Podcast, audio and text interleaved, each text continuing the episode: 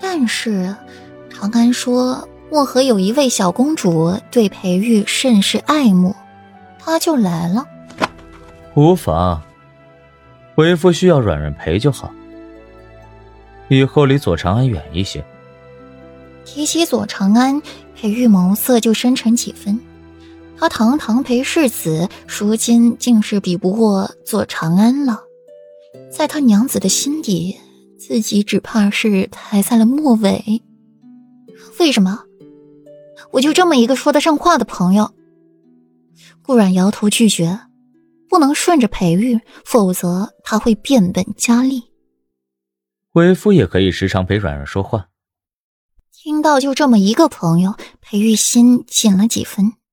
他常年闭门不出，确实是没有什么朋友，和顾家姐妹也是隔着一层膜。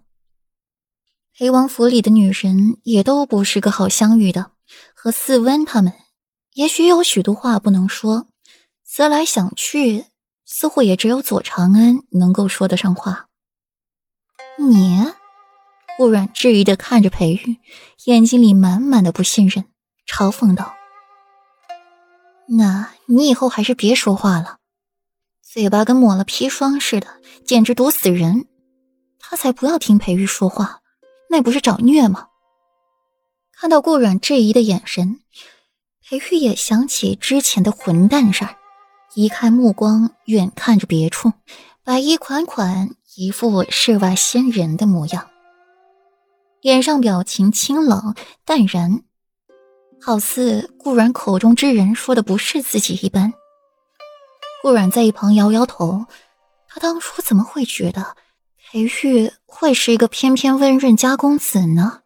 这分明就是一个一个无耻之徒。回到营地，营帐也已经搭好了，里面的物品也摆放整齐。顾然打一打哈欠，虽说这些年锦衣玉食。但他也是不挑剔的，除了自己不喜欢的东西，他也是可以忍受得来的。世子妃，今晚有篝火晚会，早些休息也是好的。温言给顾软整理了床榻，温婉则是将顾软的墨发解下，梳理通顺，再帮顾软整理首饰。听到“篝火”二字，顾软本能的蹙起眉：“篝什么火？不去。”啊？世子妃，您不和世子爷一起去参加篝火晚会吗？温言手中动作一顿，世子妃、世子爷又吵架了。不去，不去，你让他歇歇吧。顾软摇摇头，篝火不去。啊，世子妃啊，您这话，奴婢可不敢去回世子爷啊。温言脸上泛着苦涩。为难的看了一眼温婉，见他面色如初，镇定自若的，不由得松下了一口气。温婉该是有法子的。营帐外，左长安怀里抱着一只雪白的兔子，神情温柔极了。听着云儿的回话，不由得笑出声。软软果真随性。云儿眼底也含着笑意。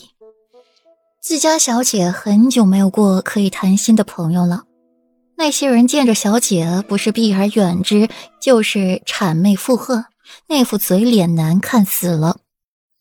哟，这不是长安公主吗？都说长安公主与裴世子妃形影不离，闺中密友，今日怎么就长安公主一人在外面？陆青烟摇曳身姿。平平停停走来，以前他是不敢这么对左长安说话的，只是今日不同往日。